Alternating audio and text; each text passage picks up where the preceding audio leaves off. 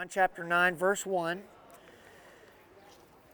And uh, this is a great story of healing in the Bible. It's one of the seven miracles listed in the book of John, uh, showing that Jesus is, is the Messiah. So if you've got your Bibles, turn to John chapter 9. We're going to start in verse 1.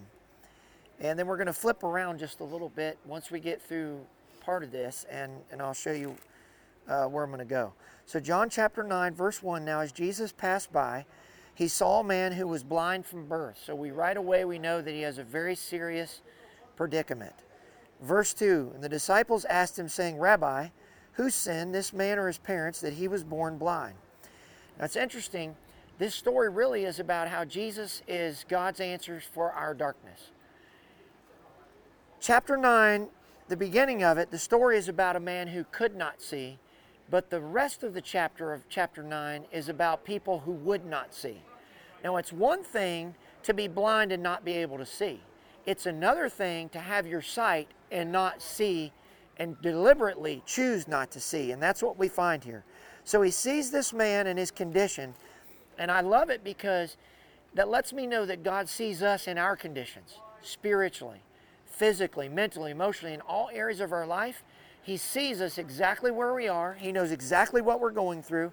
Notice that the man didn't approach him, Jesus approached this man. This very, very powerful message here. The disciples right away want to know who sinned. Why? Because someone with a visual outward problem, it must be because they have a sinful problem. That's what their thinking was. But just because someone has an outward sinful, an outward problem doesn't mean they have sin in their heart. Sometimes bad things happen to good people. Verse 3 Jesus answered, Neither this man nor his parents sinned, but that the works of God should be revealed in him.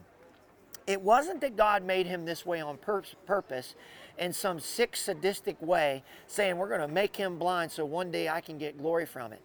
Basically, what Jesus was really saying here is let's forget about the theological ins and outs, the theological ups and downs, and let's just heal this man. We, we need to heal the hurting people that are in this world. God has given us the answer, and there are people with real problems.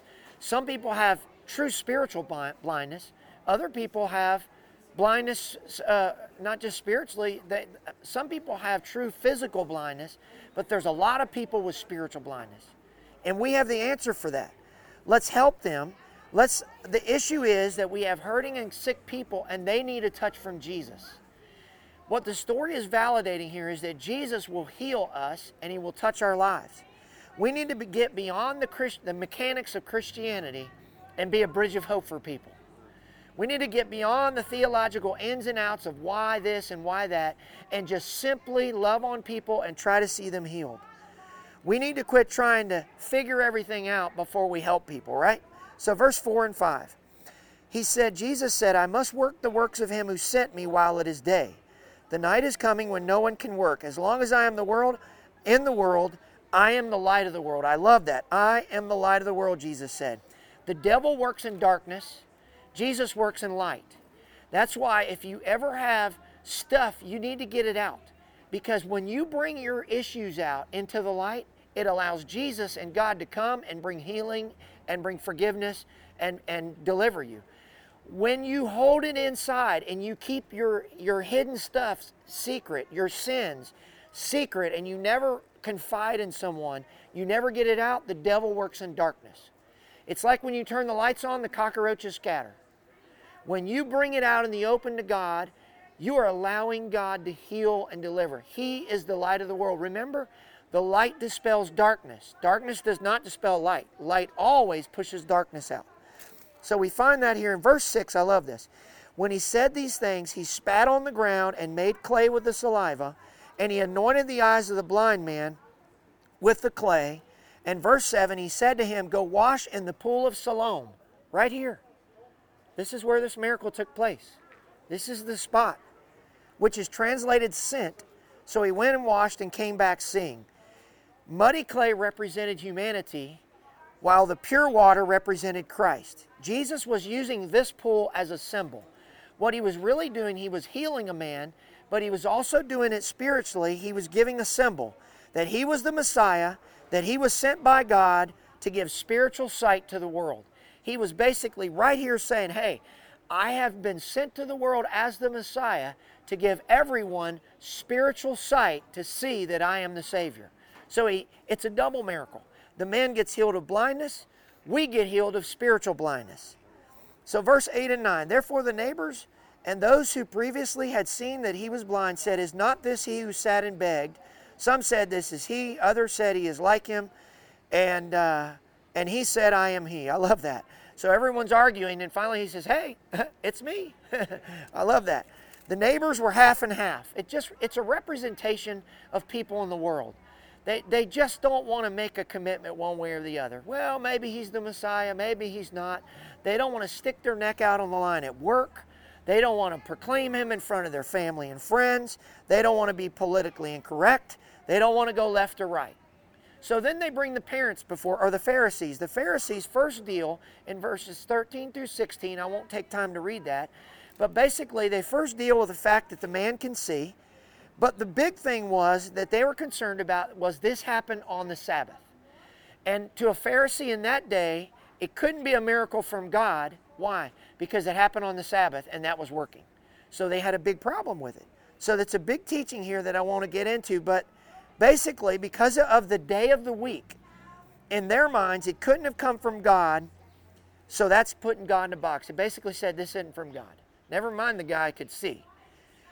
And that's just like us. God can only save someone at church. I can only feel the presence of God if it's my song. God can only move if it's my style. I can only be healed if I pray a certain way.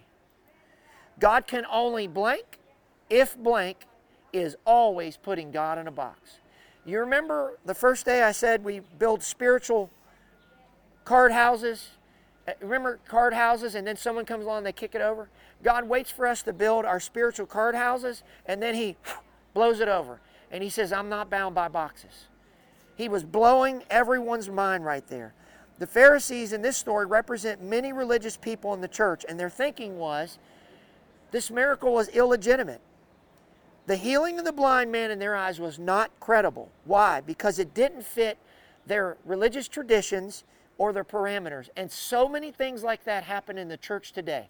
Because it, the miracles don't happen the way we think and the manner in which we think, and it goes against what we believe, all of a sudden now that can't be from God. We have to be very careful with that. The question I have for you is have you put God in a box?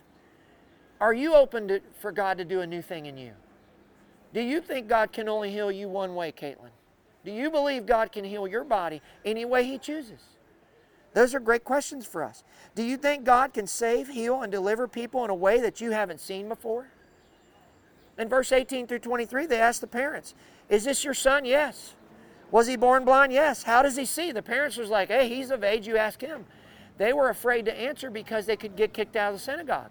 Hey, he's of age, you ask him. We don't want to be bothered with this. Fear kept them from answering. And fear many times will keep us from testifying to our family, our friends, our coworkers that Jesus is our Savior and we praise God that, he, that, that He's ours. So finally, in verse 24 and 25, they ask the blind man. They basically say, Hey, he's a sinner, isn't he? And I love what he says in verse 24 and 25. You'll take a look. So they called again to him and they said, Give glory to God, God the glory. We know this man is a sinner. He answered and said, Whether he's a sinner or not, I do not know. One thing I do know, that though I was blind, yet now I see. I love that. No one can argue with your story or your testimony. No one can dispute the fact of what God has done in your life. Wow. They cannot deny that. Don't split hairs or fuss over the color of carpet on the ground or the way something should be done or what someone did was wrong. Let's be like the blind man and declare, hey, I once was blind, but by the grace of God, now I see. I once was lost in sin, but by the grace of Jesus Christ, I'm now found again. I once was sick, but now I'm healed. I once was in bondage, but now I've been delivered. Hallelujah. I once was dead in sin, but now I'm alive. Let's remember what God did for us through Jesus Christ. Let's don't get into a game of splitting hairs over opinions and preferences. There's always a crowd who wants to argue. We need to have an experience with Jesus, an experience with God will all the time pull the fuse out of all the arguments because no one can take what God has done in your hearts. Some of you have already had massive encounters with Jesus since we've been here. No one can steal that from you. A Christian with an experience from God is never at the mercy of some, an unbeliever with an argument. Amen? I want to show you one more thing. Uh, so he gets kicked out, but I want you to watch the progression of his faith. Follow me, four verses. Verse 11. This is his first confrontation with Jesus. He answered and said, A man called Jesus made clay with anoint, and anointed my eyes and said to me, Go to the pool of Siloam and wash. So the first time he's confronted about who Jesus is in his life, he says he's a man. You need to circle that or write that down. He's a man. A man named Jesus healed my eyes with clay. So the first time he meets Jesus, he's just a man. But watch as it goes on. Verse 17. Here's the second confrontation. They said to the blind man again, What do you say about him because he opened your eyes? He said he's a prophet. So now there's a progression of faith here. First, he's just a man. Now he's a prophet. I want you to see this is how it works for us many times. Verse 33, the third confrontation, uh, he is in a dialogue with the Pharisees, and by verse 33, he says, If this man were not from God, he could do nothing. So he's a man. Wait a minute, he's a prophet. Wait a minute, he is sent from God. But watch verse 38. The final confrontation, he's in a dialogue with Jesus himself. And in verse 30, verse 37, uh, well, in verse 35, let's read there. Jesus heard that he cast him out of the synagogue, and when he had found him, he said to him, Do you believe in the Son of God? He answered and said, Who is the Lord that I may believe in him? Jesus said to him, You have been both with him, and it is he who is talking with you. Then he said, Lord, I believe, and he worshiped him. By verse 38, Jesus became the Son of the living God to him. He started off, he was just a man, then he was a prophet, then he was sent from God. By verse 38, he is the Son of the living God. I have a question in closing. Jesus is asking you the same thing today, same thing to us. Who is Jesus to you? Is he just a man? Is he just a prophet? Is he sent from God? Or is he the Son of the living God to you? Wow. Do you relate to the one who could not see? Or do you find yourself more like the ones who would not see? That's the question for us today.